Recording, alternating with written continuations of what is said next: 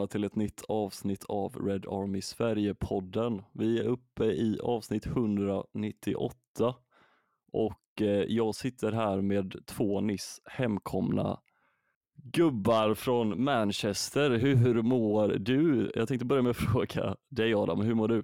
Jo, men det är bra med mig. Eh, Jag är lite trött, men jag mår bra. Hur mår du själv? Härligt att höra. Jag, eh, jag mår också bra, också lite trött. Det är, det är vinter, det är kallt, det är januari. United briljerar inte spelmässigt på plan, men man, man jobbar på. Mikael, hur mår du? Eh, Jag mår bra, jag är också ganska trött. Jag noterade att Adam sa att han var trött, men lät extremt jävla speedad i sin kommentar. Det tyckte jag var lite kul. Nej, men jag är också, jag är också lite trött, men, men annars så, så mår jag ganska bra. Jag, jag, jag kan liksom, jag kan känna mig hur trött som helst, ändå alltid speedad. Kan inte bara chilla. Det är är väl, bra. eh, Taggad är man du. har, mik- Bra. När man har mikrofonen framför sig så, så vill man inte heller låta som en eh, trött, trött björn, känner inte jag i alla fall. Nej, men det är ingen skön lite. känsla när man lyssnar på podden och väntar på att vi ska prata om eh, vår Manchesterresa. Och så sitter man som en jävla, som ett fån och låter ledsen. Vi har ju faktiskt nyss också pratat om Manchesterresan en kvart, men Måns glömde trycka på, på inspelning så att Så det sitter man och funderar på så här, vad fan var det jag sa egentligen? Nej, det får Men, ni, nu eh, får ni ta något nytt, jag orkar det- inte det är så kul när man-. Ja, det är så kul när man ska försöka reproducera eh, det man har sagt, för det hände någon gång i podden. Eh, så här att, ja, men av någon anledning så spelades det inte in eller sådär, så ska man försöka liksom säga samma sak igen en andra gång och då blir det alltid mycket, mycket sämre. Det blir liksom så här fake, som att man säger saker man inte riktigt tror på. Det blir inte Eh, bättre för att du ber- berättar om det, är transparent kring det nu Mikael. Ja, det är väl lika bra. Vi brukar vara ganska transparenta här. Så. Men eh, jag- jag fick ju höra lite exklusivt material här då en kvart när vi spelade in eh, om hur ni hade det. Men eh, jag, hör, ja, jag såg ju videoklippen från, från Old Trafford och eh, ni såg ut att ha ruggigt bra platser. Hur, hur var det att eh, återigen befinna sig på Old Trafford? Och, och för mig var det, jag tar väl alltid med mig att det spelar ingen roll hur många gånger man är i Manchester och Old Trafford, som alltid med sig nya minnen, liksom nya insikter. Och för att upprepa mig, så liksom, det spelar ingen roll. Alltså, man kan komma väldigt trött efter en sån här resa, men det, i det här läget tror jag, för mig handlar det om att jag fick så jävla mycket nya insikter. Jag var ju iväg och reste med eh, min kollega Filip och sen eh, en ny vänskap i Kasper som eh, de båda var på Old Trafford för första gången. Och liksom att få vara med dem och uppleva det här man själv föll för en gång när man var första gången. Mikael har tidigare återberättat om i sina krönikor om lukten av lökburgare utanför Old Trafford. Alltså, det, det, det spelar liksom ingen roll hur många gånger man får känna den lukten eller vara med de här eh, debutanterna utanför Old Trafford och se när det börjar bli ett jävla gung och det skriks eh, half and half scarf och jag vet allt som skriks och det är tickets. Och det är, spelar ingen roll hur jävla många gånger man är på The Trafford eller vilken pub man nu väljer att, eh, att ladda upp för. Det kommer alltid vara en eh, spännande upplevelse och i, mina fall alltid nya insikter. Och eh, återigen, jävligt häftigt att få vara med dem i den resan och se ja, men det som är helt fantastiskt. Att besöka Old Trafford, besöka Manchester. Det är en, det är en stad med sånt djup och det är en klubb och en eh, arena med sån historia.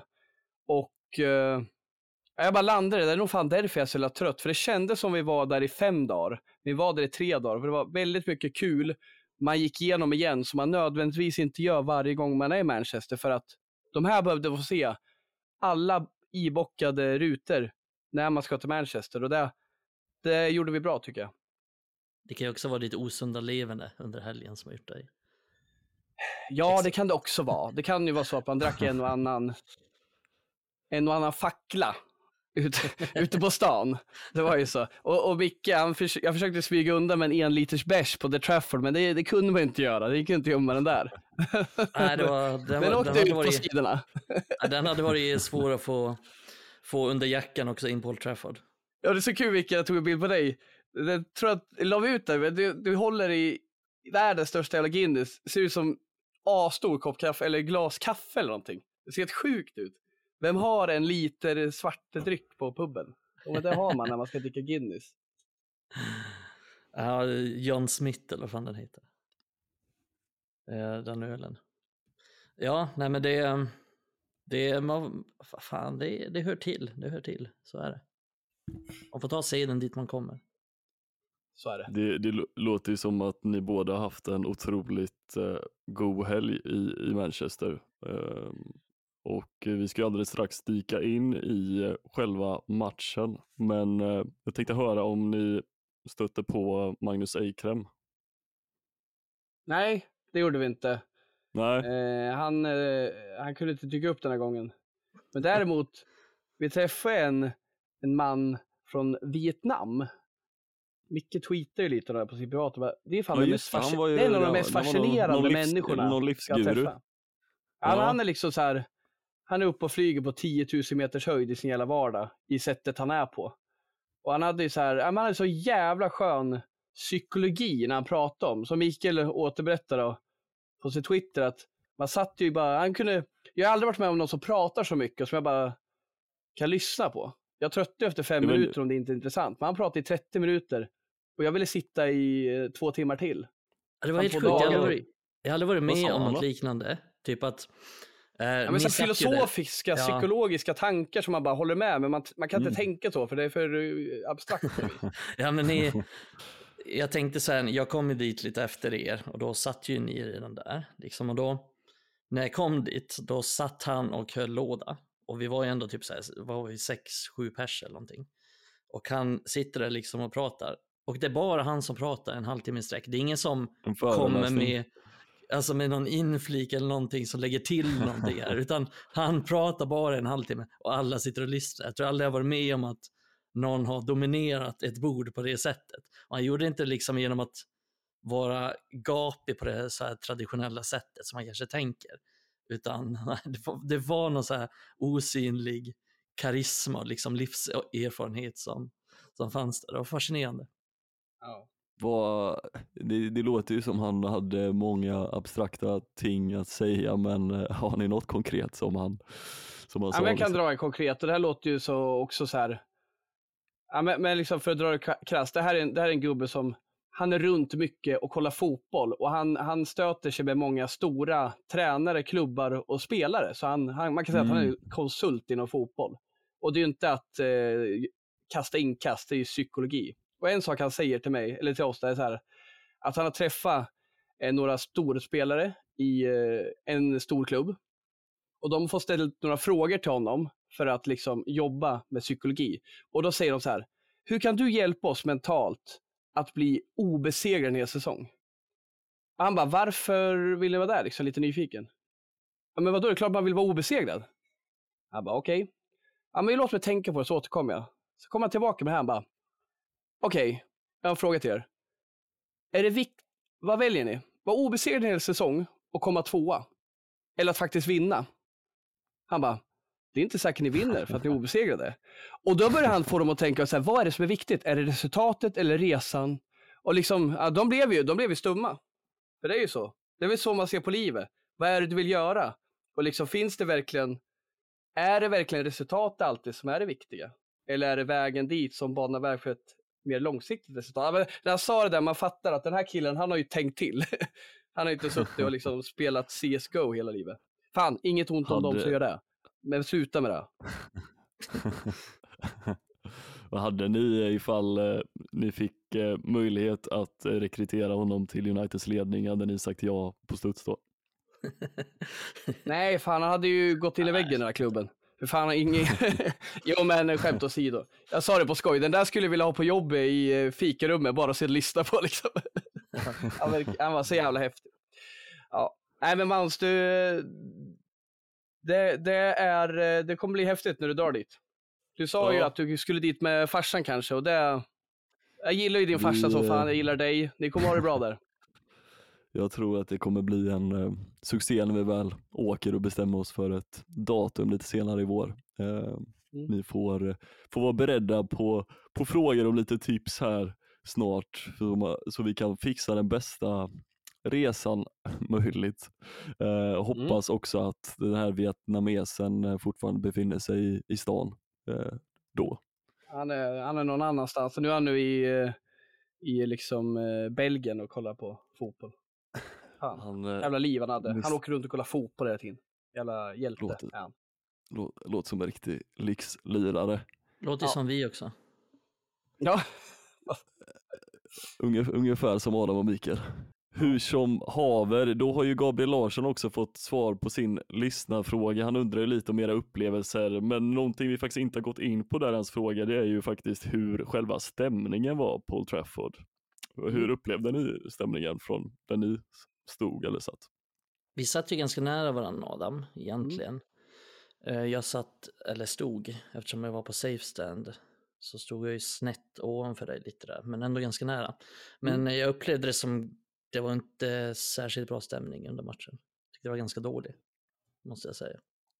ja det speglar väl lite liksom övertaget Tottenham hade. Att de, eh, de fick eh, hålla igång lite så. Nej, jag har faktiskt det var varit bra i början där. Det var bra Mm. i början. Men, men för mig personligen, jag har aldrig, jag har aldrig suttit så här nära planen. Och det, det var jävligt häftigt att få göra. Att eh, de här filmerna som har kommit ut på vår Facebook, så här, det, det var jag som filmade dem och, och det var just att ja, men det här vill jag filma. Jag brukar inte vilja hålla på och filma massa, jag vill vara, leva i nuet, men det här vill jag få med. Och eh, en som får med oss i gänget var ju så filma det här målet och det var bara en slump. Så sju sekunders klipp när Ja, Höjlund daskar upp det i krysset. Och det kan jag Just det. säga, det- det är ju så här när man väljer Old Trafford, det finns så många bra platser man kan sitta på. Det finns liksom varken bu eller bä. Men att jag har suttit på maxade platser när man ser vin, men det här kände jag väldigt nära spelarna. Var väldigt nära Rashford under första halvlek och så. Det, ja, men det var fränt. Jag hörde Ja, det på, har alltid sina för och nackdelar så här, med var man sitter och var man står och, eh, och så vidare. Och det tycker jag också så här, alltid när man frågar om, om det är bra stämning så tycker jag också att det beror mycket på var man är på arenan, om det eh, hur man upplever stämning. För att det kan vara väldigt annorlunda. Är man på Stretchford End så kanske de som var där upplevde att det var väldigt bra stämning. Men det är, liksom, det är så gigantisk arena, man är så jävla långt ifrån varandra egentligen. Och om vi tänker på, vi satt ju på motsatt sida egentligen från Ja. Stretford End, så att det är jättesvårt att säga hur, hur stämningen var. Så att man får nästan säga från sektion till sektion hur stämningen är. Och det gör också att alltså det blir svårt att få en sammanhållning i alla sånger också, för att det är så svårt att synka liksom när man sitter så utspritt. Eh, om man Jo. säger så. Jämför med i Sverige till exempel så är ju alla de som sjunger egentligen på, på samma sektion och på en jättestor sektion sådär. Så att det är ju lite till, till nackdelen. Sen tycker jag också att någon gång har man ju snackat så här, ja, men jag tyckte liksom motståndarfansen hördes riktigt bra.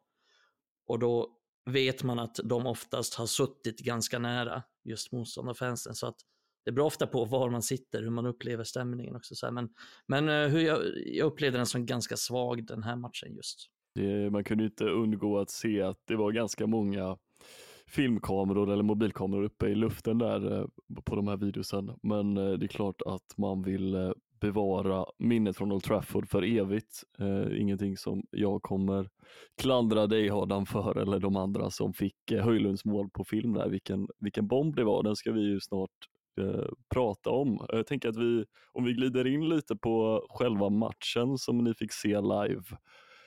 Eh, den slutade ju 2-2 eh, och eh, om man kollar på lite statistik från matchen så var det ju Tottenham som ägde bollinnehavet. Det slutade på 64% för Tottenham och 36% för United. Tottenham hade 1,23 i XG och United hade 0,75 så att Tottenham, man får ändå säga att de dominerade de hade kontroll på matchen och de skapade fler farliga lägen. Och om vi ser till dessa siffror, tycker ni att United förtjänade en poäng i söndags? Jag tycker det, alltså. Jag, jag kan känna så här att eh, alltså, det, Tottenham var bättre helt enkelt. Jag tycker liksom inte att de förtjänade att vinna så, så jävla så mycket bättre tycker jag inte de var. Jag tycker inte de var överdrivet bra, men de var bättre än United och det var provocerande att de hade så mycket kontroll, i synnerhet när de hade sådana avbräck i truppen. Jag tycker inte det är okej att de har så mycket kontroll på Old Trafford. Men jag tycker det är 2-2 ett rättvist resultat. Jag tycker det är ett bra resultat, men jag hade önskat att United är bättre. Jag hade önskat att vi, vi kunde ta tag i matcher mer. Men att vi, vi nyttjar ju våra förtjänster i första halvlek, det här med att sätta press, Bruno eh, tar snabba beslut för att sätta dem i djupet. Vi utmanar våra yttrar. Det gör vi bra i första, men sen liksom i halvtid och eh, där vi kan peka ut prognosen för slutresultatet, då faller vi platt. Det gör vi. Och det, vi kommer väl in på det lite, men det, det är återigen så här litet, ja, men litet eh, händelsestyrt byte på något vis. Känns inte så logiskt det här med att ta in McTominay. Eriksen var inte bra, absolut, men McTominay, det kommer inte bli bättre i en sån här match. Tvärtom, vi kommer ha ännu mindre kontroll. Så. Ja, det, det, det är lite frustrerande, återigen. Jag var ganska positiv i första halvlek, kändes jävligt kul att vara på plats för det var så jävla bra underhållande fotboll. Men sen kommer man ner lite i andra halvlek, då var liksom total lågpulsat från både mig och eh, laget jag älskar. Det var liksom, det var ingen jävla energi då. Nej. Eh... Snarare håglös på något vis liksom. Ja, nej men det, det är ju problematiskt. Alltså det känns som att vi har ju någon slags gameplan i den här matchen. Det tycker jag blir tydligt liksom att vi slår snabba, raka bollar, enkla bollar för att de står högt med deras backlinje. Och det, det visste vi sen innan också, att man misstänkte väl att det skulle vara Uniteds plan i den här matchen. Men det är ändå, det är bara i första halvlek liksom vi skapar lite på det. Eh, sen tycker jag de stänger ner oss ganska bra, liksom de börjar läsa vad United kommer göra och då har vi egentligen ingenting. Och Ja gud, fan vad vi är uddlösa i andra. Alltså, helt ja, och det är ju 0,75 XG, men hälften av den XG kom ju på McTominays nick i 94 där. Eh, så egentligen skapar vi väl 0,3 liksom XG och gör två mål så att United får jävligt bra betalt i den här matchen. Eh, men sen eh, på tal om det, så här, om det är rättvist eller inte, tycker inte Spurs alltså, skapar skit mycket heller. Så jag tycker väl ändå att även om Spurs var det bättre laget så är väl oavgjort någorlunda logiskt ändå, även om de var det bättre laget. Så ja, men jag är väl ganska missnöjd med liksom själva Uniteds approach, liksom att vi spelar på det här sättet som vi gör, att de får ha så pass mycket boll och så pass mycket kontroll. Och vi kan liksom släppa all den här ursäkten om att vi har skador och vi har det ja, och det. det och tänkte jag med liksom, på. de kommer ju, de, Spurs kommer med, vad har de, Bentancourt, Skip och Höjbjerg på mittfältet och då, de dominerar matchen. Vi, vi har inte sämre spelare än dem. Och vi, United har liksom, Spurs har en tydlig identitet med vad de vill göra och jag vet inte riktigt vad United har längre. Det är liksom från match till match väldigt mycket och det svänger väldigt mycket och ibland känns det som att vi, vi, vi har ambitioner av att spela någon slags fotboll och bygga upp anfall och ibland så slår vi bara långt. Så jag vet inte vart det här är på väg. Om jag ska det är väldigt eh, talande när man tittar på antal passningar och eh, hur många passningar som har gått rätt också. Att Tottenham ligger betydligt mycket bättre i den statistiken. Eh, jag tänker också på det här som du är inne på med eh, att de inte hade ett ordinarie mittfält eller ordinarie anfall. Vad de hade var väl lite mer av ett eh, ordinarie försvar och just deras försvar var ju någonting jag tänkte på att han har ju lyckats väldigt bra, Angie, med att eh, hitta rätt försvarare för att kunna spela det här höga att, att eh, försvara, försvarslinjen är så hög som den är för att när vi väl försöker spela vårt spel och eh, ja, det spelet vi har då eh, när det kommer till kontringar och djupledsbollar och försöka få med Garnacho och Rashford på kanten att komma i en mot en situationer så är ju både Udoji och eh, Porro med hela tiden. De är väldigt snabba och starka och även Van de Ven och Romero. Eh, jag tänker väl att de, eh, de klarar ju av United den här matchen för att de, eh, de har en väldigt bra backlinje och så möter de ju vårt anfall i det här spelet som kanske inte är i, i bästa form heller, även om vi fick se mål av Rashford och eh, Höjlund. Men men håller du med Mikael där Adam helt och hållet att Eh, det här med att ja, man kan inte ursäkta skadorna längre för vi såg det svart på vitt mot Spurs. Spurs har fem viktiga spelare borta och vi har också viktiga spelare borta men det går liksom inte att skylla på det längre överhuvudtaget. Nej, jag var inne på det förut att ja, men, de hade avbräck på det mittfältet. Det känns ju bara plågsamt att eh, de kan styra spelet mot oss. Eh, Mikael nämner bra poäng att vi kan släppa det här och ursäkta det nu med att vi har skador för eh, och absolut, det påverkar alla och det ska man ha respekt för, men man kan också, man kan också göra något åt det. Och jag, och jag, jag har pratat om det tidigare också, att liksom e, ett system som är byggt på, på händelser och eh, individuella aktioner som vi har, det kommer, eller ett spel, vårt utfall baseras på våra individuella prestationer. Hur laget spelar, det är underordnat här. Men i Tottenham, då kan du faktiskt ha massa avbräck, fortsätta med spelet och leverera. Det är alltså inte lika bräckligt. Och det är ju väldigt tydligt nu hur många, för han, han har riktigt, alltså, riktigt jobbigt avbräck i både Madison och Son. Men de hade ändå kunnat åka till Old Trafford och vinna och det, där tycker jag inte vi riktigt är i United. Tvärtom, vi, vi, vi är en helt annan värld. Vi är, ja, men vi är, vi är, vi är beroende av eh, några särskilda aktioner och det, det är en sån här match. Vi, alltså, nej fan det, det, det är intressant som Mikael säger, vi är ganska effektiva. Vi, gör de här, vi, vi har de här händelserna och gör mål. Men liksom vi, vi är inte effektiva i vårt spel. Ten Hag sa det innan matchen, han bara, han fick ju frågan liksom om att vårt, eh, att vårt mittfält vägde lite lätt i den här matchen. Och han höll inte med, för vi har ju Eriksen, Bruno och Meino. Jag vet inte vad han menar, liksom. han menar att det är ett starkt lag. Det är väl, det är väl bra spelare liksom, men, men alltså, det stör mig lite med honom att han alltid pratar positivt kring det här och det är väl fan kanske så Fattar han behöver göra för att...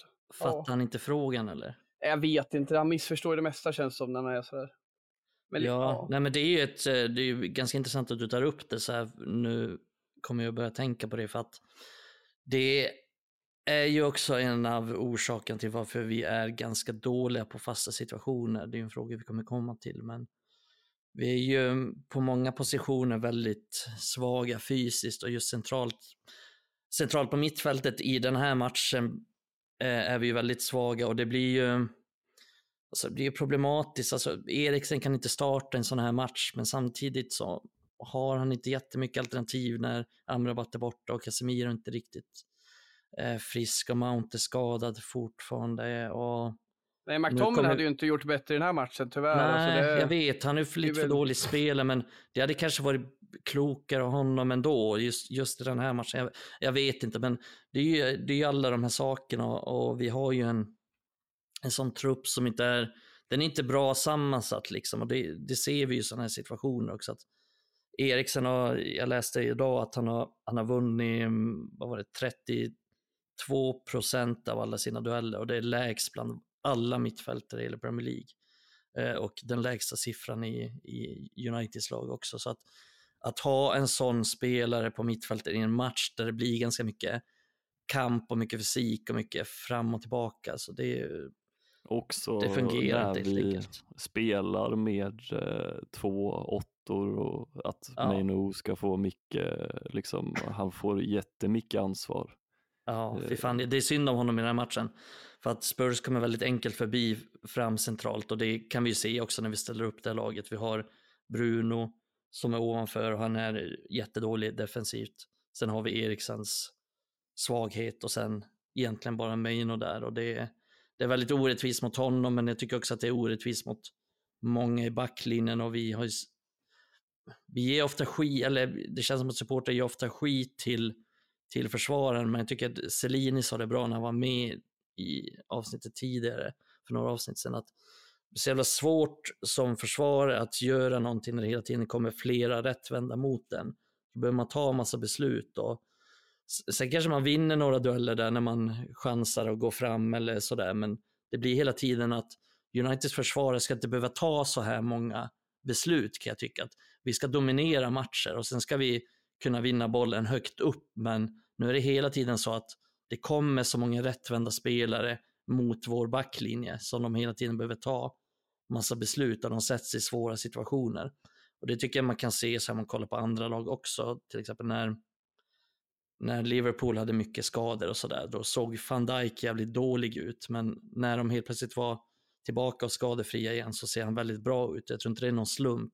Liksom att när man väl har ett fungerande lag så kommer spelare se mycket bättre ut. Men eh, nu har inte United det och det kommer hela tiden sådana situationer där, där spelarna ställs för extremt svåra situationer där de behöver ta snabba beslut och så ser det jävligt dumt ut när de misslyckas och så.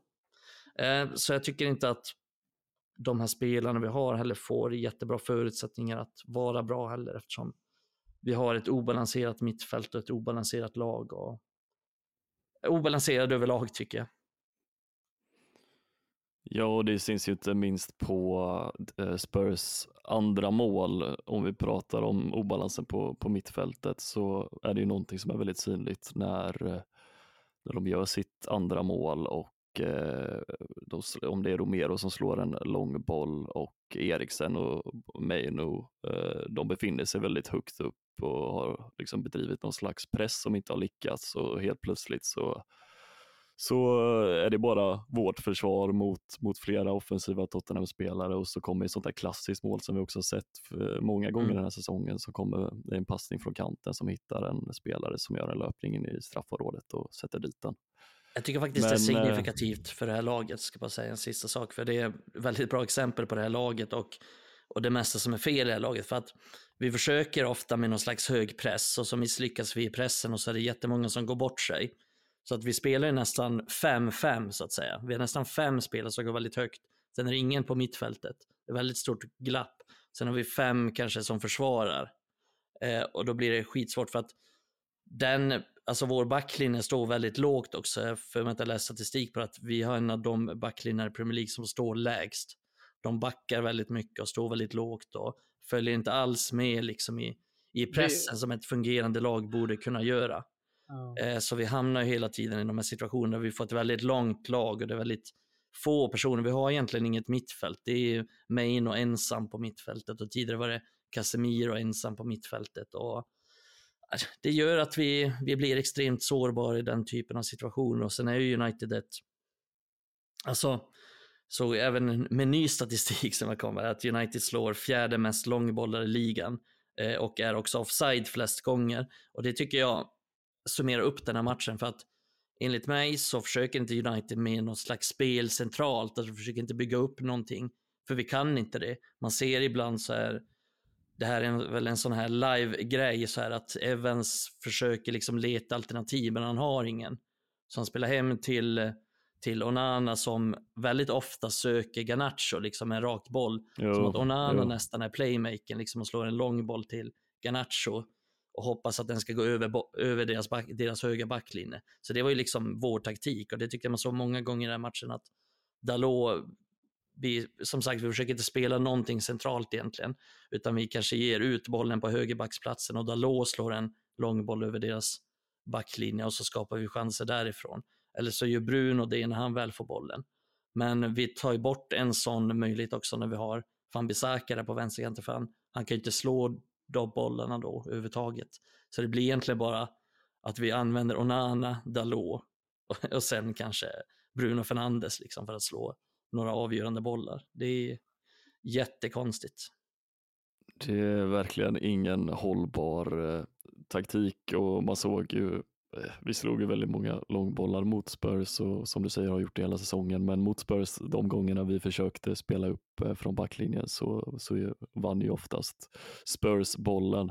Eh, men om vi släpper det där lite nu och går in lite på hur eh, Spurs första mål kom till. Det var ju en hörna och det kändes ju som att varenda hörna i matchen som Spurs hade, de hade väldigt många hörnor men att nästan varenda en var livsfarlig. Eh, vi har ju fått en fråga från Johan Gustafsson som frågar varför vi är så jäkla dåliga på fasta. För det var ju alldeles nyligen som vi släppte in mål på fasta situationer mot Aston Villa och vi har haft problem mot Galatasaray släppte vi in mål på via fasta situationer. Eh, vad, vad tänker ni om eh, varför är vi så dåliga på fasta situationer helt enkelt? Adam, har du någon tanke där? Nej, jag har inget svar på den. Det har jag inte. Eh, jag, kan ju tycka att eh, jag kan tycka att vi har väldigt många fysiska spelare på planen och ändå är dåliga, så liksom, det spelar nästan ingen roll vad vi har. Och det har varit så länge tycker jag. Att vi... Ja men det är väl någonstans... Eh, det är väl någonstans hur vi ställer upp i, i straffområdet antar jag. Jag har fan ingen aning. Vad handlar det om? Det, det handlar inte, alltså vi skulle kunna ha ett gäng små spelare eller gäng stora spelare. Vi har alltid haft svårt mot det här typen av laget. Det är väl en skit, nu har jag inte sett hörnan i... Det är klart det alltid var lättare förr på alla sätt och vis när det kommer inlägg. När vi har en sån som typ Matic eller Carrick som kliver ner i straffområdet och är där och som ett extra stöd. Men liksom pratar vi hörner, då är det ju inte ett ankare som är lösningen. Det är ju snarare allihopa liksom. Och det kan väl mm. vara Maguire som är mittback eller Martinez. Det spelar ingen roll. Vi har haft mm. det här mm. problemet länge. Ja, alltså, jag tror väl att det är lite båda delar. Så dels är det ju såklart hur man ställer upp. Men sen kan ju också målvakten påverka och där kan väl Onana vara lite bättre, kan jag tycka. Men eh, sen också, jag vet inte om jag håller med om att vi har så bra spelare på fasta. Alltså, inte just i den här matchen i alla fall. Nej, det är eh. det jag säger. Alltså, vi har ju klena, men det håller ju inte. Det är ju inte därför vi förlorar det. Vi har alltid problem på hörner. Och eh, vi har haft tider där vi har haft väldigt små backar, typ som Martinez eller Lindelöf. Det gör det inte värre liksom. Det har alltid varit dåligt bara. Mm. Och en sån där som AVB, det är en lång mitt, högerback som inte är bra i luftspelet. Och vi har Shaw som är en bra mittback, eller ytterback, men han har också problem när bollen kommer i bortre. Det, det är mm. mycket sådär liksom lite, det kanske är strukturellt försvarsspel bara, hur, hur vi jobbar som lag. Jag tyckte ändå det blev bättre förra säsongen med till exempel Varann var jävligt mm. bra under en period. Han är ju grym i de situationerna. Det är han ju, så att det är ju lite såklart vilka spelare man har och vilka spelare som är på planen. Men sen är det också såklart att det finns någonting strukturellt i det, för att vi är ju vi är dåliga både defensivt och offensivt. Och vi förlorar extremt mycket på att vi är det. Alltså vi tappar ju segern i den här matchen för att vi är dåliga på fasta och vi har tappat det flera gånger och kommer förmodligen göra det flera gånger. Och det är beklagligt att de inte verkar göra så mycket åt det. Det är väl det som jag tycker är oroväckande. Det är klart att man kan vara dålig på fasta situationer, men då behöver man göra någonting åt det. För att fasta mm. situationer är ändå någonting speciellt. Eh, 30 procent I synnerhet när man spelar som Maguire eller Varann. Ja, men 30 procent... Vi har aldrig fått effekt av det liksom. Nej, men 30 procent av alla mål görs ju på fasta situationer och fasta situationer är ju någon slags så här blank check liksom att alla kan vara bra på det, alla kan vara lika bra på det eller alla kan vara, liksom bli bra på det. Det har inte att göra med om du har bra teknik eller sådär, utan det här Nej, går ju alltså, att lösa liksom. Det går ju att kollar bli bra på, det här. Alltså, vi har ju, hör, vi har ju grymma hörnläggare om man tänker på ja, det har vi också. Mount, Eriksen, Bruno. Men de blir ju efterblivna när de kommer till den här klubben och ska lägga bollen där. Det är faktiskt intressant att vi har så många bra Hörn, men eller, är Bruno en bra, liksom är han en bra hörn och frisparksläggare? Nej, han har ju spelat United. Han Innan han kom var han ju grym på det. Eriksen har ju alltid Eriksen varit en... Också. Eriksen ja, och sen och Mount, Mount dead ball specialist, har ju alltid varit. Han var ju fan bättre när han var 14 än Bruno är nu. På att slå ja, hörnor liksom. Han... Så, så liksom det är ju någonting, alltså så här, jag pratade tidigare om det här med teknisk träning i den här klubben, det finns inte. Och jag kan sitta och raljera om fysik. Jag kan tycka att, jag kan tycka att det kommer och går, men det är liksom, ja, det är klart de kan springa och så. Men tekniken, jag tycker det är allt från touch, att slå en ren passning, till att eh, slå en hörna eller frispark. Vi, en sak som slår mig. Du är hög Adam i micken. Ja, jag ska backa lite. Men fortsätt. Kör det här är intressant som fan. När jag satt och kollade på, på uppvärmningen, då, då, då körde axeln på, eller armbågen på Kasper satt bredvid mig. Alltså kolla här. Tottenham, de kör en jävligt seriös fysövningar. Det är som att de förbereder sig för krig. Liksom. United, de latchar lite och kör lite ringen och kör lite fyrkanten. Och... Inget ont med det, men vi är liksom inte Champions League-vinnare. Vi ska inte bara städa av den här matchen. Det känns ju någonstans här, vad får man för... Fan, det här låter så jävla eh, beige. Men, men jag tänker bara på att titta på uppvärmningen. Att tränar man tekniskt, är det verkligen drillning? Nej, det känns lite mätt. Jag tror fan vi håller på att spela volleyboll, tennis eller någonting på träningarna. För alltså, det är anmärkningsvärt att det inte bara är en spelare, det är två, tre, fyra som fan inte slår bra hörnor längre. Och återigen, Eriksen och Mount, mm. säg vad man vill om Bruno, men de två är frisparksspecialister sedan tidigare. Jag är taggad Nej, på också... att se Ja, men kolla på hur många, alltså ta, jag har ju nämnt det tidigare tror jag, men Arsenal som exempel, de gör inte, alltså de skapar inte så jävla mycket mer än vad United gör i det öppna spelet egentligen. Men de har gjort 16 mål på fasta situationer den här säsongen och United har gjort 6.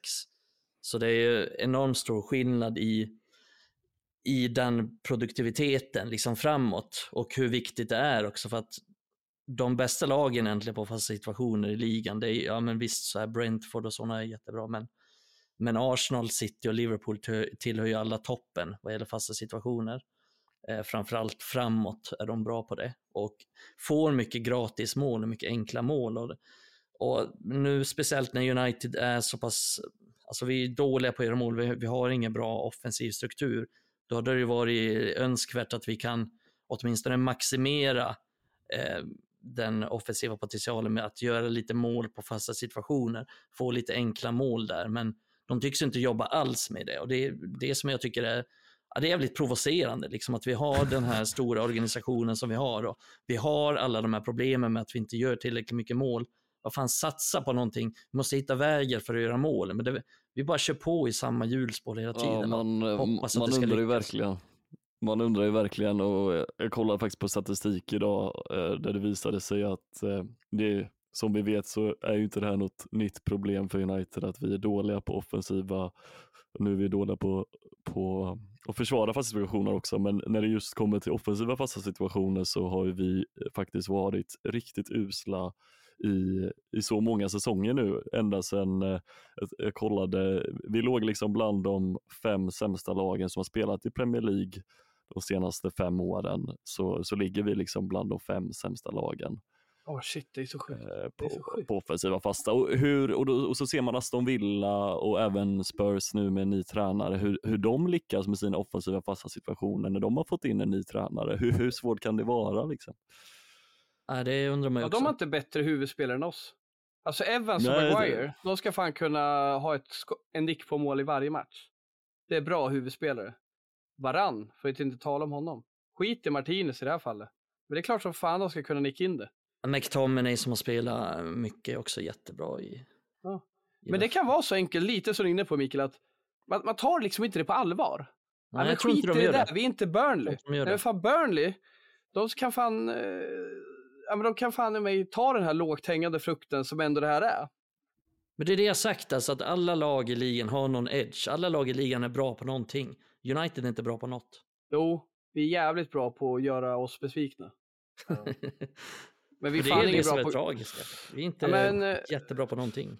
Tyvärr, vi har liksom, det är det jag menar, vi, vi har liksom ingen edge, vi har ingen, känns identitetslös liksom. Och det är det jag, man får känslan av i den här matchen. som jag tycker vi, vi ska prata om faktiskt. Vi är bra på att ta onödiga mm. gula kort. Ja, det, det, det, är vi. Men Vem vi slår också oss där? en... Uh... Ja du. Chelsea. Nej, jag vet inte. Ingen aning. Svara seriöst på din fråga också. Ja, noll ironi. Jag tänkte i alla fall på en annan eh, spets som vi har i United faktiskt och som vi ska vara glada över. Det är ju faktiskt att eh, Rasmus Höjlund gjorde ju mål för andra Premier League-matchen i rad. Eh, han var ju inte med mot Nottingham men satte ju en strut mot Aston Villa och han, det var ju ett väldigt ja, ni som såg det live, ni måste ju, vi pratade om det innan, det var ju ett uh, underbart mål att se en riktig krutdunk upp i, uh, jag vet inte om den kom upp i nättaket men... Åh, oh, dra åt helvete vad det var i nättaket. det var i nättaket. Ja, men tack det var i nättaket så det sjöng om det. Ja, fan magiskt. Vad tycker vi om danskens insats i söndags? Hur, hur var det att se honom live? Hur tyckte ni han presterade? Ja, men, det är ju som många andra, det var, det var livligt i första halvlek. Och han var ju liksom, han var ju med och rörde sig och hotade. Tycker inte jag såg han så jävla mycket utöver mål, eh, målchanserna egentligen. För, för det här målet är helt fantastiskt snyggt. Men det som jag blev mest glad över det är faktiskt hans assist till Rashford som tyder på att ja, han kan vara med och eh, kombinera. Och han, han gör det jävligt vackert i en trång situation till Rashfords 2-1 mål.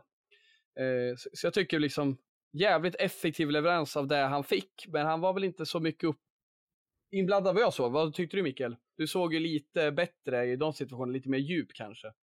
Mm. Nej, jag tycker han var ganska osynlig i den här matchen och jag tycker inte han är involverad så mycket alls faktiskt och det är väl också ett så här återkommande problem. Eh, och det som jag sa, jag tror jag sa det i förra avsnittet till och med, att jag är inte orolig för hans målskytte eller att han inte ska göra poäng, för det är jag helt övertygad om att det kommer. Och det är väl på väg att komma nu också, eh, hoppas vi. Men eh, det jag är lite mer orolig för i så fall, det är väl snarare så att han inte är med så mycket och hans länkspel och targetspel och sådana saker. Men, nej, men han, han är väl okej okay i den här matchen. Han är väl ganska bra också eftersom 1 plus 1 liksom mot Spurs, man kan inte begära så mycket mer. Men Nej, är inte alls orolig för målskyttet, så här, men lite, det... lite frågetecken. Ja, men lite mycket touch historiskt, eller historiskt den här hösten och det är jag glad över med, med 2-1 mål. Att det gör det jävligt enkelt och läckert i tight eh, om, mm. för, för, man är, ibland tycker man att han tar lite för mycket touch och det ser klumpigt ut mm. som fan. Och det, ja. det kan jag hålla med Mikael, det kommer man behöva eh, för det, det där kommer inte gynna honom i längden. Man kommer, Nej. det blir lite Lukaku till slut. Och där vill vi inte ja, att han precis, hamnar. lite så. Eh. Så jag hoppas att det är någonting han kommer utveckla och jobba på. Mm. Eh, så det är väl snarare det som jag tycker. Det, är, det ställer jag mig väl lite frågande till. Men annars tycker jag, ja. här, han är distinkt liksom när det, när det kommer till det där läget. Han har ett bra skott vad det verkar. Han har inte fått visa det så mycket, men han är, jag ser det, liksom min magkänsla att han är en, han är en, han är en bra avslutare ändå. Det är såhär van Persie-avslut när han slår upp det sådär. Ja. Det är därför det är så sjukt. Att när, när han drog iväg den, jag bara aldrig, aldrig att ha sett den. Men bara, då sätter han det på det bästa stället du kan göra. Puff, ja, upp i krysset. Lite svårare än så. Nej, och, sen, och den känslan när man ser det, det är fan helt otroligt alltså. Det går inte ja. att beskriva. Det går det är så oväntat liksom, och kom väldigt tidigt Exakt. också. Liksom, så Exakt. Det var någon snubbe framför man får från alla, man tror liksom att uh, man har vunnit Det var någon snubbe, snubbe framför mig som hade smugglat in en öl på arenan.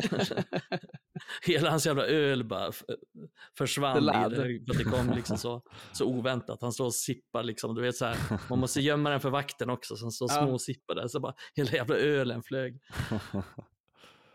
så det var, ja, det var kul, oväntat men, men ett jävligt snyggt mål, ett bra mål. Ja, jag, jag eh, jag håller väl med det här med att han har en hel del att vässa på i själva spelet. Sen eh, hade han ju faktiskt kunnat bli noterad för ännu en assist i söndags. Han, eh, han hade kunnat passa till Rashford i ett tidigare tillfälle, men han hittade ändå en passning till Rashford som befann sig i straffområdet, men som tyvärr inte lyckades ta avslutet då. Men eh, ja, jag tänker det. det här just kring samarbetet mellan honom och Rashford och Garnacho jag eh, känner mig väl ändå ganska optimistisk när jag, ja, efter att ha sett den här senaste matchen och även mot Aston Villa att, att det kommer hända grejer där och att de kommer börja lära känna varandra bättre och eh, jag tänker väl ändå, nu ligger ju Höjlund på sju mål i United om man tar alla turneringar med i beräkningen. Sju mål på 25 matcher. I Atalanta så gjorde han ju 10 på 34 Eh, hur, hur, många mål, om ni bara drar en siffra från luften, hur, hur många mål tror ni han gör under sin första säsong i United? Han gör väl mellan 10 och 15 känns det väl som. Ja. Uh, och det, alltså jag vet inte, många kommer väl säkert klaga på när jag säger det, men det känns väl ändå liksom okej okay för en så pass ung spelare. Vi vet att det här inte är en spelare som skulle göra 30-40 mål liksom den här säsongen, utan man får ju ta det för vad det är. Det är en 20-årig um, ung kille som kommer till en ny liga, till ett lag som inte gör så mycket mål eller skapar så mycket. Så jag känner väl att gör han liksom 13, 14, 15 mål i alla turneringar så får det ses som en hyfsad start ändå och sen hoppas att det liksom byggs på hela tiden för, för varje säsong. Men just det här samarbetet, alltså jag tycker fortfarande inte det finns, jag ser inget så här konkret samarbete. Sen är väl liksom någon gång får ju Höjlund bollen och så passar han till Rashford. Det är väl oundvikligt att spela i samma lag. Men jag ser ingen mm. utstuderat samarbete eller någonting som får mig att tro att oj, nu är det någonting på gång mellan just de här två. Det gör jag inte än, men jag hoppas att jag bara har sett dåligt och att det kommer komma framöver. Jag håller med, och det är ju generellt liksom. Det är ju många som man inte ser mönster med. Det är ju det är en bra match för Bruno. Han eh, han får tillfälle att eh, nyttja djupet och han har några som springer på, på kanterna. Och, och då kommer det, eh, det kommer bli en hotbild mot Tottenham då. I övrigt, det är inga linjer liksom, det är inga tydliga grejer som överraskar Tottenham. Tottenham spelar ett högt spel och det nyttjar vi i första halvlek. Intressant vad Agne gör det i andra halvlek. Vi snackade om det lite på bubben efter. Han gjorde något, vi vet fan inte vad det är. Men det är ju liksom, han stängde ner totalt. Erik Ten Hag kan ju inte syna det. Han kan ju liksom inte, det är där man är så besviken med honom att Ten Hag gör ju inga sådana byten som förändrar.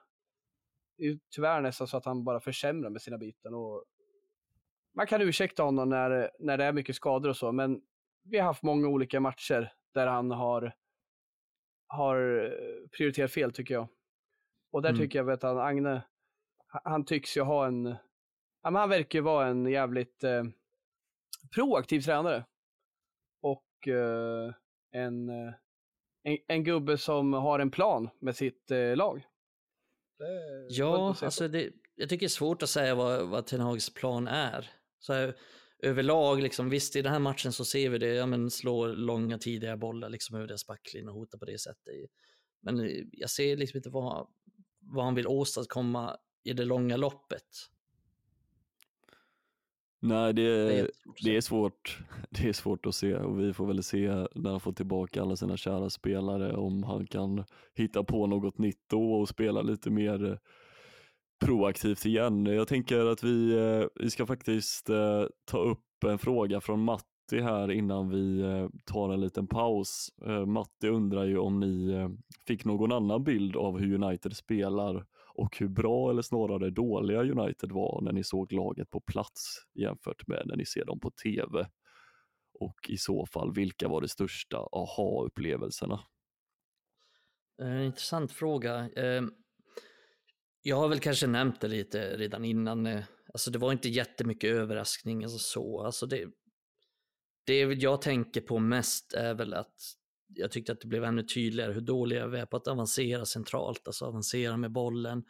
Eh, dels genom att spelare springer med bollen eller tar upp bollen genom att driva upp den, men också eh, passningar centralt. Alltså passningar som hotar, inga från backlinjen, inga från mittfältet. Och med det menar jag hota mellan deras linjer, inte att slå en lång boll över deras backlinje. För det kan alla slå, det kan en division 5-spelare slå.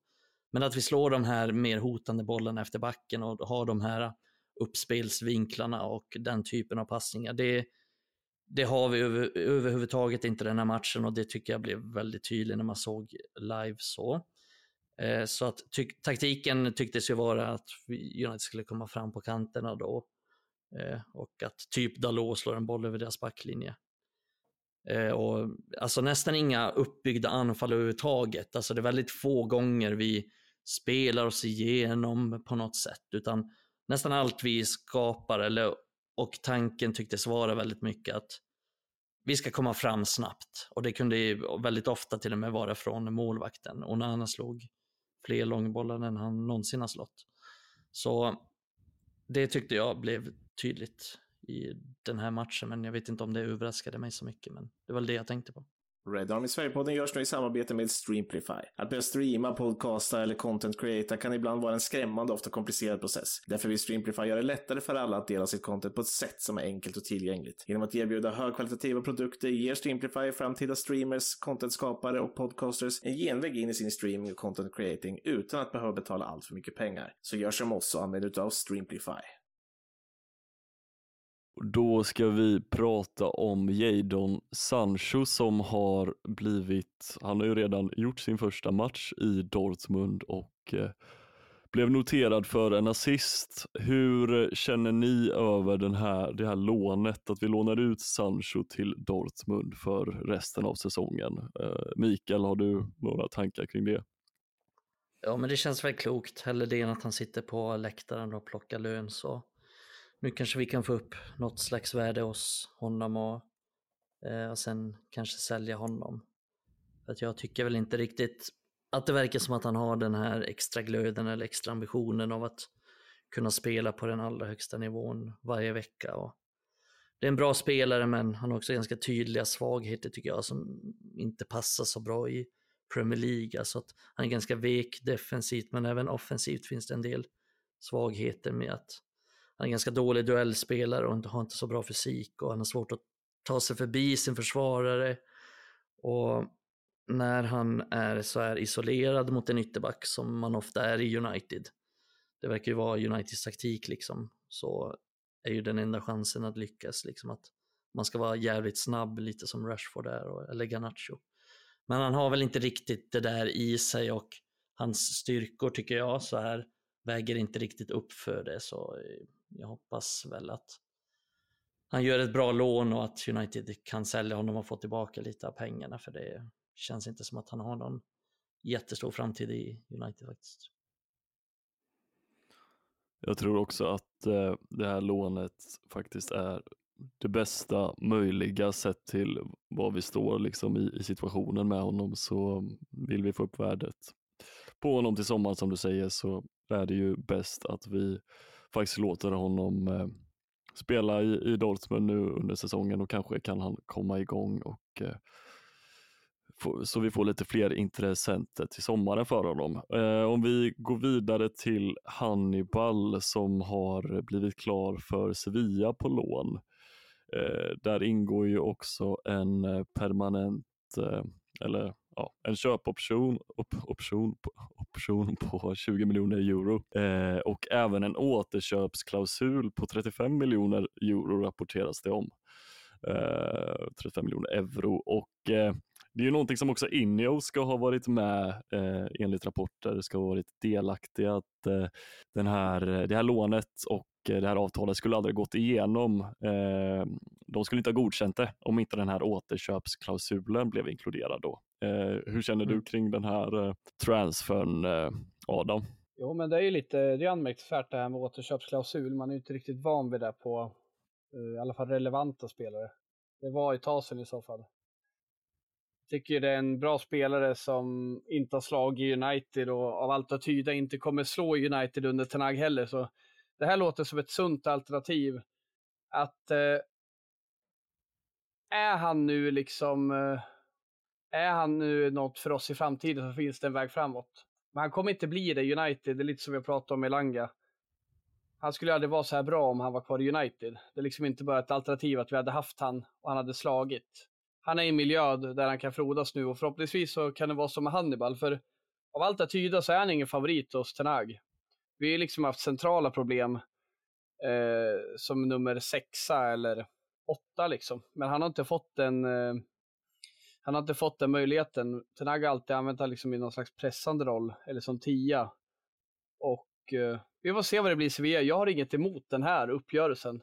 För även om jag gillar Hannibal så ser jag liksom inte att han skulle inte få chansen i United under Ten Hag. Det, det har jag svårt att tro. Nej, så kan man ju diskutera. Den går ligger före honom just nu känns det som. Ja, precis. Eh, jag får också den känslan. Sen kan man diskutera om det är rätt eller fel. Liksom om det är fel av Ten Hag att göra det. Men utifrån hur exakt. situationen är så det är, är det ju ett, exakt, så är det ju såklart ett rätt beslut eftersom han används inte överhuvudtaget. Så då finns det liksom ingen mening med att han sitter kvar där. Eh, och då hade det varit men... jobbigt liksom om Ten Hag bestämde här grej och sen ja. Eh, blir vi av med han och sen slår han. Till ja, exempel, precis. vi har ju hoppats att Angel Gomes skulle kunna vara den eller mm. typ... Eh...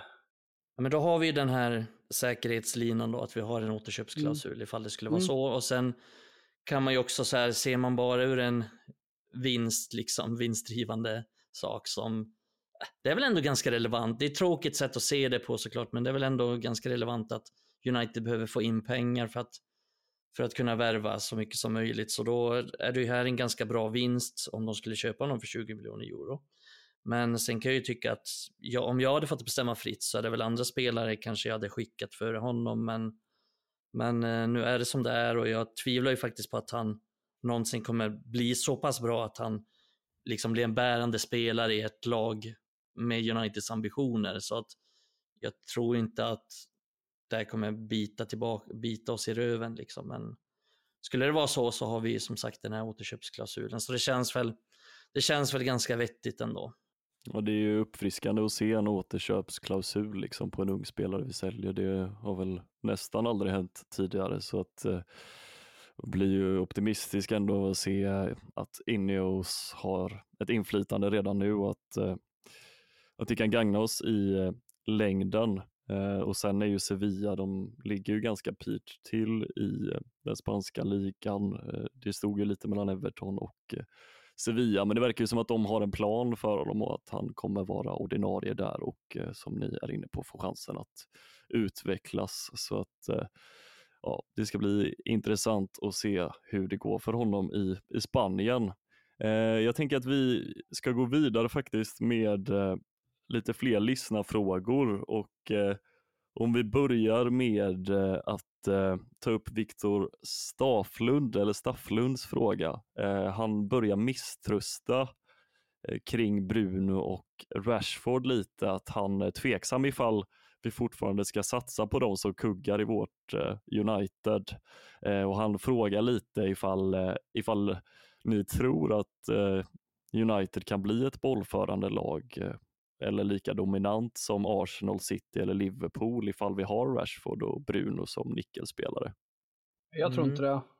Det är bra spelare och vi kommer liksom behöva vi kommer behöva byta ut alla spelare utom dem till bollförande spelare för att det ska finnas en chans för att vi ska bli ett bollförande lag. För, för de här kommer inte bidra med det. Jag har ju pratat tidigare om att jag ser Bruno som en truppspelare i framtiden, att han inte är för dålig för United. Men det är ett problem att ska vi bli liksom ett mer kontrollerande lag, då kommer inte han vara lösningen. Och det är lite samma med Rashford. Så det, är- det är en bra fråga han tar upp. Vi har ju pratat om det här tidigare.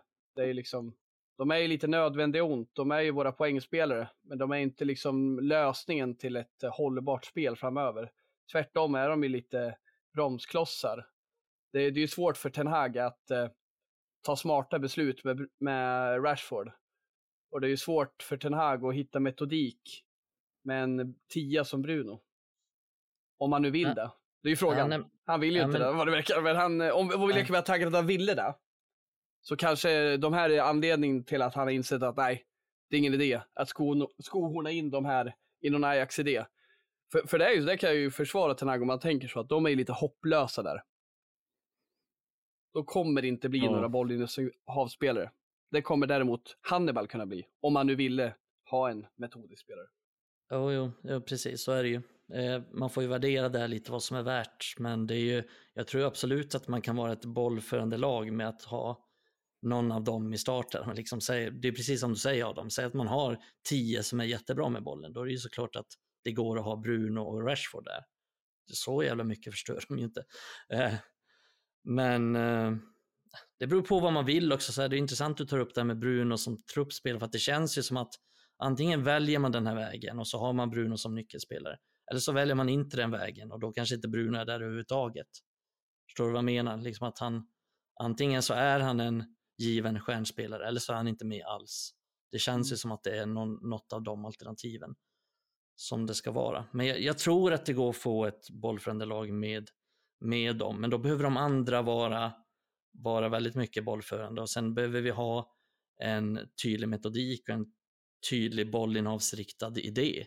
Och det har vi ju inte just nu och då det blir det väldigt mycket så här. Jag tror ju väldigt mycket att det byggs efter just Bruno och Rashford och på ett sätt är det ju logiskt eftersom de är det är ju fortfarande så att man kan slänga hur mycket skit som helst på Rashford men förra säsongen gjorde han flest poäng och trots att han har varit dålig den säsongen så har han gjort flest poäng i laget. Så att det är klart att det finns någon slags poäng i att, att använda de här spelarna men det kan ju också vara till det, till det negativa. Men som Ten Hag har valt just nu så, så behövs ju de här spelarna. Ja, de gör ju Det är inte så att vi kan slänga in Pelistri istället för Rashford och sen bara kommer allt bli bra. Nej, det Nej, blir det- inte mer det är ju- bollinnehav av den anledningen. Nej, Vi har Det är ju, inte så enkelt. Vi har ju några skulle vi- spelare och det är inte Ja, men Rashford säg att vi- exakt, men säg att vi använder någon som finns i klubben, liksom. säg att Hannibal spelar någon slags vänsterposition, vänsterytter. Då gör vi ju noll mål den här säsongen. Liksom. Exakt. Så att, Återigen, nödvändiga ont. Vi behöver ju poäng. Och det lyckas de med eh, till viss del i alla fall. Men det är ju våra poängspelare. Och det är till och med Mm. sådana här som Casemiro, lite gubben i lådan dyker upp och gör mål. Det är också lite signifikativt för vilka vi är. Mm. Att det är mycket händelser som händer. Det är mycket Mm. tillfälligheter. Han är ju typiskt sån spelare också. Ja. Eh, han är ju som eh, mittfältets Rashford och, McTominay. och, och. Det, det är också lite gubben i lådan. Mm. Ja. ja, men det är en intressant fråga. Det, Ja, men det är en intressant fråga och den är det är ju liksom omöjligt och, eller man kan ju svara ja eller nej, men det är som Mikael är inne på att skulle de Bruno och Rashford ha andra spelare runt omkring sig så, så är det absolut möjligt att vi skulle kunna bli ett, eh, vara ett bollförande lag ändå. Eh, Pontus Cantona 7 har ju också ställt frågan om, en fråga om Bruno, eh, där han frågar om Bruno är bra eller dålig för oss. Och vi kan ju säga lite att vi har svarat på den. Har, har ni något att tillägga om Bruno är bra eller dålig för oss? Det är ju, det är ju en svår fråga att, att svara på. Han har ju sina kvaliteter. Ja, som Jag, jag såg den där frågan. Jag såg den där frågan faktiskt. Han frågade väl Mm. lite så här om, han nämnde väl lite så här att han har dåligt positionsspel och att han kunde plockat Mm. upp Bentancourt igår. Eh, Igår? Jo, var det igår? Nej, det är tisdag då. nu är Ja, det förrgår tror jag. Ja. Ja, förrgår. Han kunde plockat upp den spelaren och, och det, det tycker jag är viktigt i den frågan för att jag tycker att Bruno Fernandes, han är en dålig mittfältare, men han är en bra liksom second striker eller tia eller vad man ska säga. Eh, Så tycker jag ändå vi kan sammanfatta det. Sen har jag väl inte så mycket mer att, att tillägga där. Dålig mittfältare, Nej. bra. Han är bra på det han gör, men är, nu tvingas han göra saker defensivt och det är han dålig på.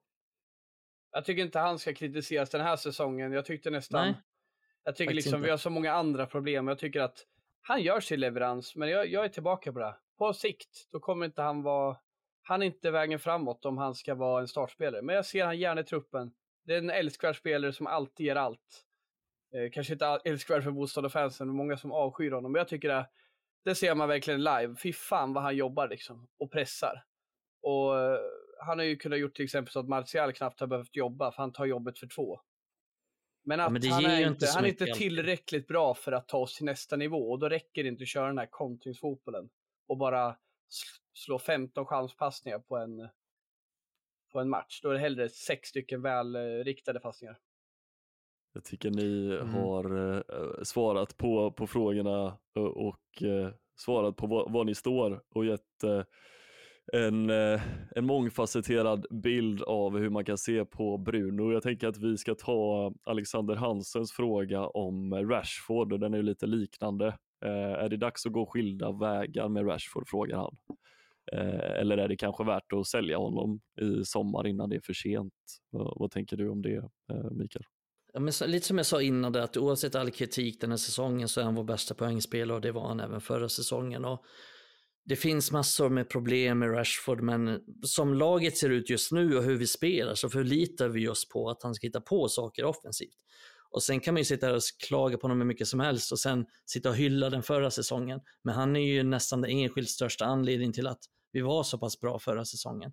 För att han överpresterade så jävligt, för att han gjorde liksom han gjorde ju fan 30 mål förra säsongen. Eh, och det tror jag man snabbt glömmer, att han är ju den som vi förlitar oss på. Och då tycker jag det blir lite svårt att säga att han är det stora problemet, eller det känns lite orättvist på något sätt. Eh, och att han måste bort därför. Och jag kan ju se så här att ska United vinna CL och vinna ligan och så, då kanske han måste bort. Så kan det vara, att vi kanske måste ha någon i Mbappé-klassen på den positionen då, för det är det vi kanske har haft historiskt också så här med, med Ronaldo och med Rooney och sådär. Och så bra spelare är inte Rashford. Men som det är just nu, liksom så att vi, vi har ju liksom Fambisaka i truppen och Pilistri och så sitter vi och har fokus på att Rashford ska bort. Det tycker jag känns lite skevt, men ja, ska vi vinna allting så kanske han inte ska vara en av de bärande spelarna. Nej, det är väl det som blev så tydligt med det här nya kontraktet på något sätt att eh, han blev bäst betald i klubben och säsongen innan fick han nummer 10 att nu har det väl blivit lite av inte? en, eh, Nej, en av de. Casemiro En- en av de Ja, bästa. precis. en av de bästa. Eh, men lite som att han ska Men det ska bära... väl vara också? Alltså, vet om vi inte bara om, ser eh, till, till, till den här klubben, alltså, varför skulle någon annan vara bättre betald? Om, om inte, jag tänker att om man bortser från Typ lönestrukturen, lönestrukturen är väl inte så bra som helhet, den är ju alldeles för hög. Om man tänker mer på hur mycket han tjänar så kanske han tjänar eh, mer än vad han egentligen, att, att, jag tänker på det här att man kanske utmålar honom till en stjärna lite för mycket och att det är en roll som man inte klarar av att hantera i United, att han ska bära laget Mm. på sina axlar. Nej, det är en bra eh, poäng. Det kanske han inte riktigt gör. Nej, men eh, om vi går vidare till eh, en lyssnarfråga från Elgato så har ju han frågat om eh, vilken, vilken mittfältsuppställning som vi eh, tror är bäst teoretiskt sett, sett till spelarmaterialet vi har i klubben idag. Eh, han säger att han skulle föredragit antingen Meino, Mount och Bruno eller Casemiro, Meino och Mount. Eh, vilken, vilket mittfält, vad har du för favoritmittfält i United sett till spelmaterial vi har idag, Adam? Inget. Eh, det känns som det är så många avvikelser i den här Håller med. truppen. Håller med. Eh, det är liksom, det, man hade en enfaldig tro att typ Amrabat skulle komma in och vara någon slags jävla Pirlo. Men där fick man ju snart reda på sanningen. Men någonstans den minst dåliga konstellationen jag kan se på, på kort sikt är att Bruno tycker jag ska vara med. Även vad jag tycker om honom, men liksom, nu pratar vi kort sikt, inte lång sikt. Eh, Bruno ska vara med som tia. Jag vill ha Meino för stabiliteten. Och eh, jag vill ha in Casemiro med en spelare som Meino och se vad det är. Eh, jag tror inte på det här med Eriksen, även om han har en bra fot så liksom, nej, han har för mycket brister. McTominay, han har, han har brister. Eh, Amrabat behöver vi inte prata om. Men sen som Mount, jag gillar den tanken. Men det är ju bara en teori, liksom. vi har inte sett vad han kan leverera i praktiken. Och där ser jag liksom att få in både Mount och Bruno i laget, och det skulle innebära att vi måste peta typ Rashford eller, eh, eller eh, liksom eh, Garnacho. För vi kan inte ha både Mount och Bruno centralt. Det är liksom, då måste vi ha Rodri som eh, defensivt ankare. Det, det går liksom inte. Det är utopiskt att tro att det ska funka. Och jag vet ju att eh, Ten Hag tror det, men jag tror verkligen inte på det. Så tillbaka, kassen bredvid Meino. Och Bruno kan inte här läget, för jag har tänkt på Bruno som höger, men jag är ju så jävla inne på Garnacho nu. Det är ju kul att se honom till höger. Mm. Ja, men jag håller nog helt med Adam där. Eh, Jag skulle nog försöka få in Casemiro bredvid mig och sen det är svårt att peta Bruno såklart. Sen tror jag att Mount är en sån som kommer åldras bäst i den här truppen. För jag tror inte att Erik den Hag blir så långvarig om vi ser till hur det ser ut så kommer han nog inte vara kvar här så länge till. Eh, och då tror jag Mount är en sån som kan trivas under en ny tränare och jag blir inte alls förvånad om han skulle kunna få en jättestor roll under en mer um, bollinnehavsorienterad tränare. Men det kan vi ta sen. Men eh, just nu så Casemiro, Meino och sen Bruno framför. Sen tycker jag att Casemiro kan bli viktig också, bara inte för att liksom, man får in de här ledaregenskaperna och bollvinnandet och energin och sådär. Men också typ så här fasta situationer och sådana saker, både defensivt och offensivt. Eh, för det blir väldigt, det kan bli väldigt tunt fysiskt om vi har Mount, Meino och sen Bruno. Så det blir väldigt, en trio som inte är så, så fysiskt stark, även om jag gillar tanken också, precis som Elgato föreslår där med, med, med Mount och, och Main och så tror jag att det blir lite för, de väger lite för lätt tror jag. Ja, ni tar upp eh, bra poänger och eh, det är ju lustigt det här med Mount att eh, man knappt har sett honom sedan han kom till klubben. Eh, men han verkar ju vara eh, på väg att tillfriskna så vi får snart se honom på planen igen. Eh, om vi går vidare med en fråga från Staffan Nordin Söderlund. Han frågar om vi tror att Pelistri spelar i United i september 2024. Nej. Nej, det tror jag inte. Eh, av den enkla anledningen att vi kommer nog satsa lite mer på, på Ahmad och Pelistri tror jag ändå. Han vill inte sitta på bänken, han vill fortsätta utvecklas. Jag tror han kommer gå, jag tror vi kommer sälja honom. Jag tror vi kan få en liten slant också. Mm. Det är intressant, alltså han, han blir 23 i år, men har han någonsin gjort ett, liksom ett seniormål? Han har inte gjort mål för United, han har inte gjort mål för Uruguay, han gjorde inte mål på lån i Alaves heller. Det är väl inte omöjligt att han skulle hitta någon utlåning 24, eh, sommaren 24, så här, men jag tror inte han är en del av truppen i United. Men vad händer nu liksom? Pel- Pelistri ska vara kvar i januari. Det, var, Nej, eller, det verkar väl som att han blir utlånad ändå till... Nu är Granada närmast, vi får väl se vad som händer där, men han har ju ryktats till lite PSV och sådär. Men Just det. Ja. Jag håller med Mikael och Adam om att eh, vi inte lär se Pelistri i en United-tröja i september 2024 för att eh, konkurrensen är ju för hög och han har inte visat tillräckligt mycket.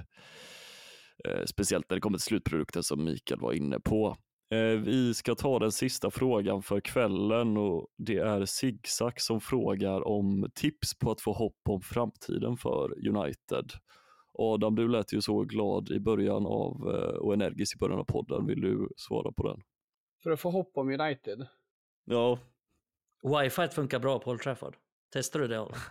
Nej, det gjorde jag inte. Jag. Jävlar. Det är första gången jag har fått igång det. Ja, det är så. Nu jävlar Ja. snackar vi. Jag minns Nej. eh, så här, när jag väl fick igång det, för jag minns att de hade satsat lite pengar på att byta ut wifi. Och, jajamän. Och det har varit helt kast innan. Ja. Nej, men positivt för United, det är väl eh, ja, men såklart eh, nya ägarskapet. Man kanske är naiv, men jag vill ändå tro att det kommer bli bättre. Och alla jag pratar med i Manchester som kanske inte var så insatta, eh, vilka nu det var, men det var någon jävla krogvakt jag pratade med och det var ju han, eh, vår vietnamesiska nya bekantskap. Men att eh, Du frågar rätt personer, en Ja, krogvakt men jag bara, jag kanske- vår vietnamesiska Ja, polare. han var så jävla negativ runt klubben liksom. Och eh, jag bara, ja, men jag håller med och jag kanske är naiv, men jag vill ändå tro att med tanke på att de tar över den Fråga en krogvakt vad han tycker om Uniteds nya. Ja, det är jättekonstigt. Jag stod ute och... ja, Vad skitsamma. sa krog, vad sa han? Nej, men han var skitnegativ och han eh, trodde inte på någonting just nu. Men då sa jag, men den nya sportsliga ledningen, det är det enda. Inte att är nya ägare, pengar eller någonting. Skit i pengarna. Men han, han sa, ja men Qatar hade jag trott på. Ja men så här, vet du vad? De kanske blir fantastiskt. Men det var inget där som gav mig en antydan på att det skulle bli bra sportsligt. Men de här gossarna som kommer in nu, de har ju faktiskt en historik med att driva en sportslig ledning. Och det ger mig i alla fall hopp. Sen liksom på också där något jag mer kan stå för och, och, och vad heter det, han kan satsa pengar på att han inte kommer ångra. Hopp om United det är att vara på plats och vara hänga där. För då spelar det ingen roll hur jävla, hur jävla dålig den här eh, laget är på planen. Och tillbaka till den här vakten. Vi avslutade med att jag pekade på, jag hade köpt en nål. Jag sa det spelar ingen roll hur mycket jag skäms över klubben. Jag kommer aldrig skämmas över det här. Du köpte, du såg det Mikael, den här nålen jag köpte. På, för, på tok för mycket pengar. Men det var ju det här Busby Ja, det var ju också Babes-gängen de som- upp. Det var ju också jag som gav dig pengarna för att köpa den. Ja just det. Fan jag skyllde dig en bärs eller två. Ja. Nej, det är det inte. Men eh, då pekar jag på att de här, kommer, det här är Busby Babes liksom. Det är, det är ju det här startelvan när de står eh, på planen, den här klassiska bilden. Så det brukar finnas flaggor på grejer. Men det här, det är, jag kommer aldrig skämmas över det här. För den här klubben är så mycket mer än de elva spelarna vi ställer på planen. Det är så mycket djupare. Så ja, tillbaka till det här med positivt. Åk till Manchester och ha kul, då spelar det ingen roll vad du ser på planen. Men sen också sportsliga ledningen. Den känns Mm. bra. Ja. Det, jag tycker också det känns ganska positivt med den sportsliga ledningen där. De kommer få bättre fason på den här klubben. Eh, De kommer ta bättre beslut. De kommer få in mer kompetent folk och förhoppningsvis så kan det ge oss lite mer i, i framtiden. Det kommer inte ge oss så mycket på kort sikt men förhoppningsvis på, på lite längre sikt så kommer det ge någonting. Och det är någonting som är positivt. Sen tycker jag också att vi har många bra unga spelare som eh, framförallt vi fostrar då i Maino och Garnacho. Och jag hoppas att Gore kan få mer chanser och Kambala kom in och gjort det bra. Och, eh, alla de här som vi är på vippen att sälja och låna ut gör vi ganska mycket vinster på. Eh, och alltså de är attraktiva för andra klubbar. Det är många som vill ha Hannibal. Och, på så tal om det det så tycker jag ligger ju någonting. U18-laget, eh, de toppar ju tabellen och är Mm. obesegrade. Det har väl du koll på Mikael? Har du ju pratat Ja, om. eh, precis. U18 har ju, mm, de har ju vunnit de första 11 matcherna den här säsongen. Och det har ju aldrig ett United U18-lag någonsin gjort. Eh, att, som finns registrerat i alla fall. Eh, det närmsta var ju att de som spelade då 92-93 och det var väl, antar jag, många av de här, Gary Neville och de, Scholes och de. De vann 10 raka, sen förlorade de den elfte. Så att det här är första gången eh, någonsin som Mäktigt. ett lag vunnit 11 Det är matcher. Sen positivt. möter de Det är positivt. City, City nästa helg. Eh, Så vinner de, vinner de den så kan man nästan räkna hem att de kommer vinna ligan eftersom de kommer vara typ så här 12 poäng och 15 poäng före City och Liverpool. Då. Du eh, eh, tänker på, på zigzag när han hör detta så du, du hör ju att vi har ju mycket att se fram emot eh, så det gäller bara att ha lite tålamod nu så, så får vi se om hoppet äntligen genererar lite värme igen. Eh, Vi med måste göra hopp, så, annars har vi ingenting. annars har vi ingenting. Nej, Eh, med, har ni några avslutande ord Adam och Mikael? Nej, det var det.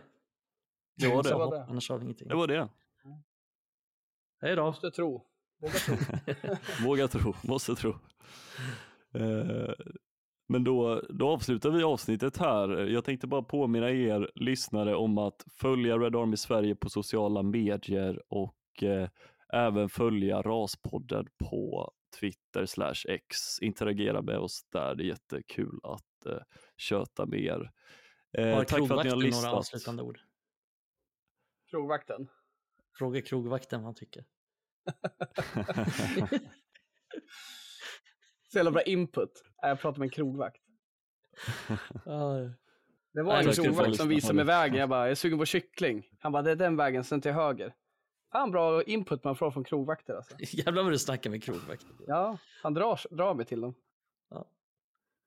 Ja, det är bra. Fråga krogvakter om råd hörni, ni som lyssnar. Ja. Och eh, tro på United. Kontakter med vakter, krogpersonal. Ja, tack hörni. Det det, var kul. Tack Igen. Tack hörni. Tack. Hej. Bye.